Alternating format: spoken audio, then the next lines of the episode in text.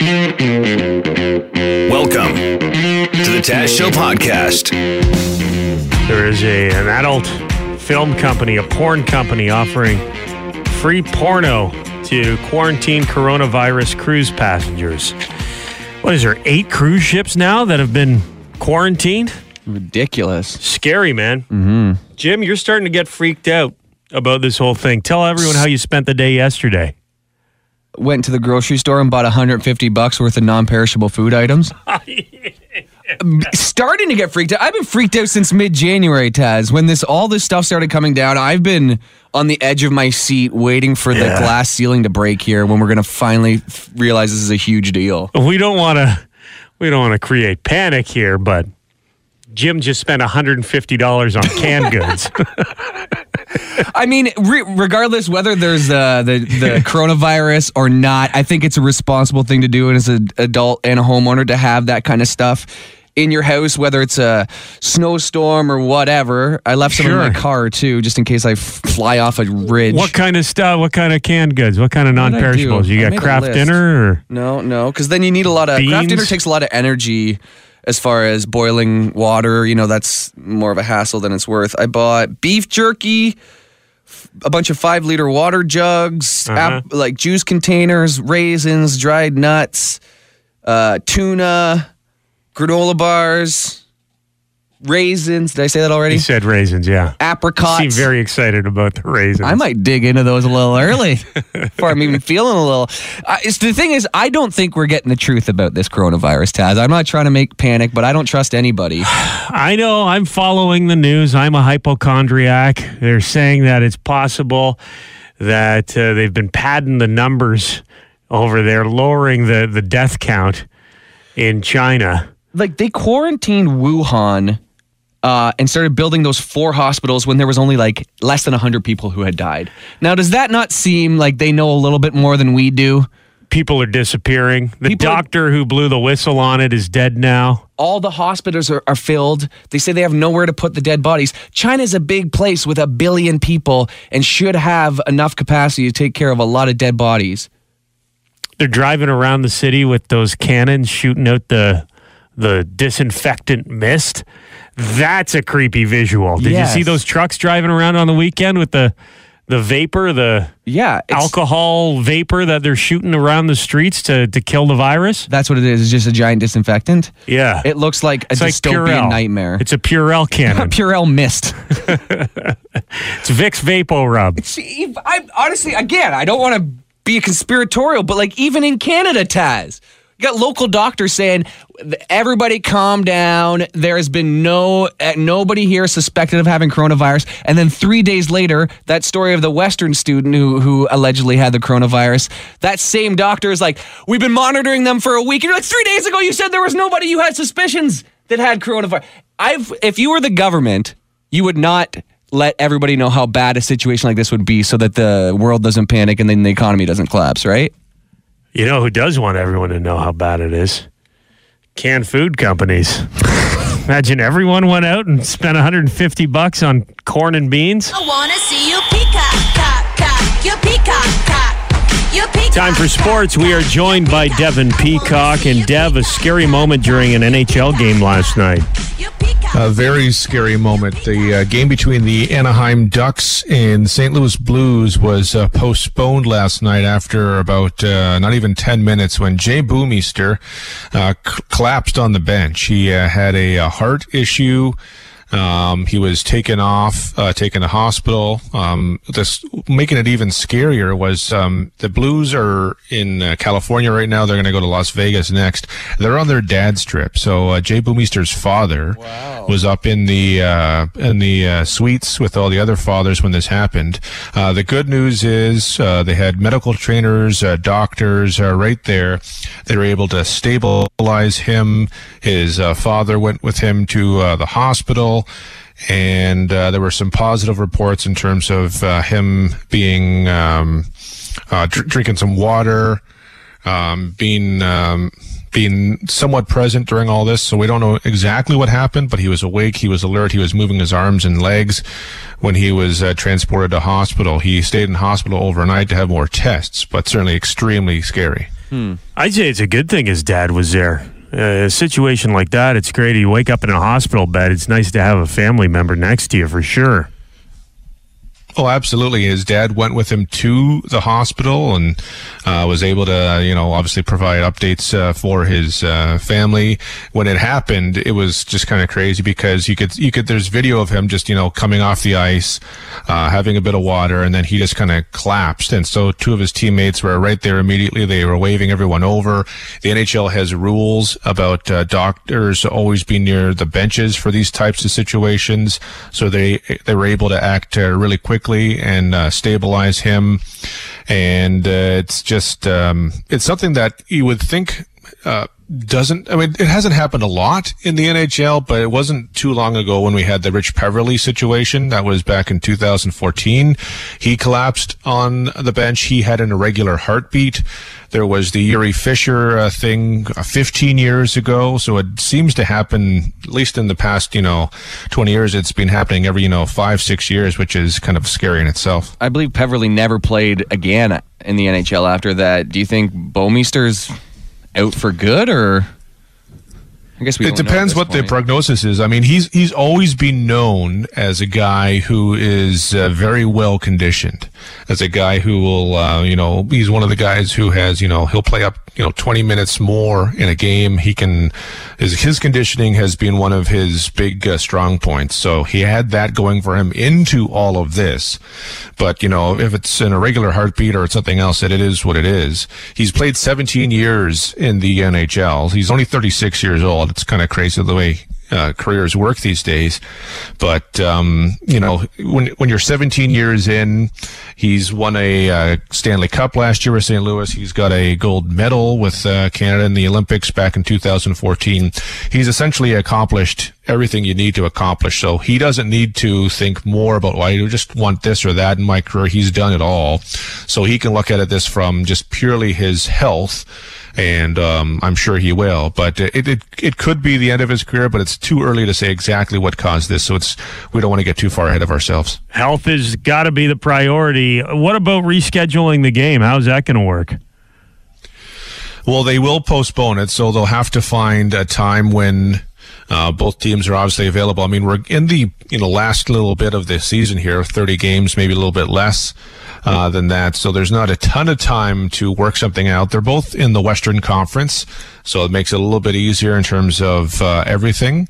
But they'll have to find a time, and there's enough. There should be enough time with the amount of you know the frequency teams play in a week. They play you know two, three times on average thereabouts, so they can work something out that'll that'll that'll fit. But it will be slightly difficult just based on where they are in the schedule.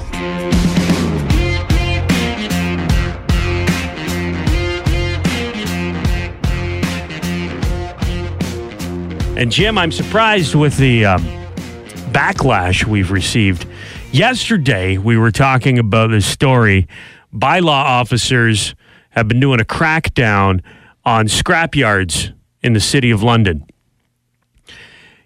When you scrap metal at a scrapyard, they're supposed to ask for identification, and the reason is they want to curb stuff like uh, like thefts catalytic converter thefts are on the rise. People are going under cars, they're cutting out these things and uh, and selling them for scrap. They want to make sure that they know who's selling, uh, who you're buying from. You're able to track those people down if there's some illegal activity suspected. So the bylaw officers went out there and they they did an undercover operation where they tried to sell some scrap, and five different scrap yards got dinged in this sting operation. Yeah, one of the biggest complaints is that uh, uh, it seems like the the initiative to to to uh, you know research these scrapyards was to stop the thefts of uh, catalytic converters. But when they went to these scrapyards, they didn't bring in catalytic converters and see if they'd ask for ID. They brought in just you know small amounts of scrap 10 20 50 bucks whatever it was to see if you'd ask for id and they busted these scrapyards based on that allegedly from from what i'm, I'm reading online that's what it sounds like so they say, oh, that's bull. It's not even catalytic converters. Uh, I'm reading a CBC article here. It says London poverty advocates question distasteful tactics in scrapyard sting, saying it's anti poverty to ask for ID. But those are the rules. Th- that, that mentality really bothers me. The, the, they don't have like, this is anti poverty because we all have access. We're able to get ID. I mean, it's harder for people who are living on the streets. Obviously, they, you know, you don't have a fixed address. You know, you can't fill out paperwork, so there is that issue. But where are they getting the scrap metal from? Are they stealing it? If they're, like- if they're stealing it, who's to say that the people they're stealing it from can afford to go out and buy a new catalytic converter, right? Yeah. You're you're living paycheck to paycheck, and somebody crawls under your car and cuts out your catalytic converter without surgical precision. I might add. Yeah. it could be causing more damage than just stealing that thing, and then you've got to go and you got to pay a thousand, two thousand dollars to get that fixed. Suddenly you're in the hole and you can't afford your bills every month. Yeah, and we were talking about it yesterday, Taz, and getting tweets from uh, a few different people. One in particular was like, "This isn't going to stop uh, people being impoverished. You know, we need to cut the underlying issues of why people are on the streets and why people don't have any money in the first place." It's like, okay, so your solution is to end poverty to f- deal with this catalytic converter stuff, or should we? Start small, like you know, starting with small things to stop uh, thefts. If other they than can't sell eliminating them, they're not going to steal yeah, them. or like okay, so we so we're gonna get rid of all poverty in Canada. What tomorrow? Eh, By the end of the month next year, like we got to start small and work big, right? I understand if if it's true. Some of the scrapyards saying that they felt bad for the guys who were trying to sell scrap. Uh, in the sting operation, like in some cases, they they only had like six dollars worth of scrap metal, and they say that the guy looked really dejected when they said we can't give you the money without your ID. So they just said fine. It was right before Christmas time. They're like, okay, we'll give you the six bucks, and then the guy turns around, gotcha. Really? Sting operation. Oh, that's dirty. but rules are rules and they're there for a reason. Mm-hmm. And if people don't want to give their ID when they're selling a wagon full of catalytic converters, red flag. Yeah, big time. And I, again, you don't want to hurt the the people who need need it most, but it can't be willy nilly system and there's no paper trail at all. Yeah. If you're if you're impoverished, it doesn't give you a right to steal other people's property. Yeah. That's not the solution to the problem. Mm-hmm. You're breaking the law. You're ruining someone else's day. You're you're taking money out of someone else's pocket. Being uh, on the streets, being impoverished, doesn't give you the right to smash a window and steal change out of a car or cut off a piece of somebody's automobile. or steal a manhole cover, or stealing Right. nets from children's soccer fields. This is the kind of stuff that happens, and it's sickening in our community. I'm sorry to the people who are affected and can't bring the scrap metal in, but there's got to be a way we can get them some identification so they can continue. You know, because some people pull scrap metal off the side of the street when people Right, put a garbage washing day. machine. Yeah, garbage out day. They'll go like- around the neighborhood and That's pick up scrap. Hey, it's Taz and Jim. Hey, just on that uh, uh, scrap metal thing there, the people that are saying that um, it's anti poverty are actually stereotyping um, people that bring in scrap metal into those places. Not everyone that goes in there is in poverty. A lot of the people that are stealing these catalytic converters aren't in poverty. They're just criminals that are trying to make a quick buck by doing lazy, illegal work. Yeah. Um, and it happens all the place. I'm, I'm an electrician. We wire brand new houses. We've had people go in and steal all of our copper wire that we've wired a house with. They've ripped it all out and gone and sold that. So then we've had to go on, go back and rewire the whole house. But what if they have an addiction? What if they have an addiction? It, that very well, it, that could be one thing. And some people do out there. It's not an excuse. Having an addiction is not an excuse for breaking the law. Well, These no, people may think it's their only option. It's not their only option. Ab- Mm-hmm. Absolutely. I thought you meant like if people have an addiction, addiction, addiction. I can't even say that. To stealing copper? They're addicted to copper. no, no, they're uh, they got No, there are, they have a disease. there are people. Absolutely. Hey, it's Taz and Jam. So I, I actually read an article that there was a guy that showed up looking homeless with uh, like a couple random household things. Yeah. And he was one of the bylaw officers that um, busted one of the scrap yards. And they actually, when they were going through the stuff that the guy brought in, it was it was worth like two dollars, but they gave him five bucks because they Felt so bad for him.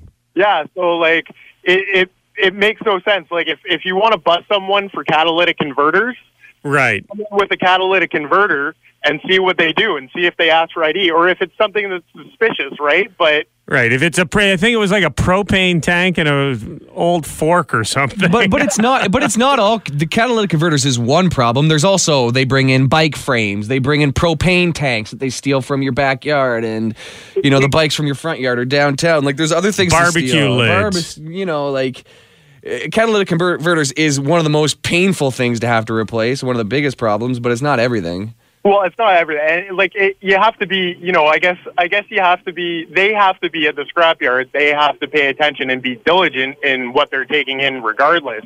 I, I think, I think if someone brings in something high cost, then you know there should be ID. But if someone just brings in a bunch of junk and you can tell they're they're in a situation that they're a vulnerable person, help help them out. I don't know if this is a this is a we're being punked here or what, but uh, did you see Vasek Pospisil, the Canadian tennis player? He's playing over in France uh, on the weekend. He's doing very well, and people noticed that during a match. He pulled out a little bottle of maple syrup and started drinking it Yeah. courtside. Is this like the Canadian tennis version of orange slices at a soccer game, or like does he just need the sugar to keep going? Or did his buddies dare him to do it? Right? Mm-hmm. Is he? Did he say, "Hey guys, I bet I can get people drinking maple syrup"? Or is it like the modern day branding internet mentality where it's like, dude, drink from that thing, everybody will know your name, you're Canadian, the maple syrup will be funny. it doesn't get much more Canadian than this. Vasek posted on social media maple syrup, best sports performance drink, anti cancerous properties, rich in nutrients and minerals, fights against terrorists, It's all true. shockingly good in coffee, a great friend. You're welcome, world. Canada flag emoji. Is one of his sponsors Aunt Jemima? What's going on That's here? not real maple syrup, Jim. ah, You should American be deported. nonsense. You should be deported. How can you mention Aunt Jemima? What's the good Canadian stuff? Maple syrup, man. Yeah, but name me a brand. Jakeman's. oh, okay, yeah, that's good. Jakeman's maple syrup. They listen while they tap the trees. They're listening to uh, Taz and Jim.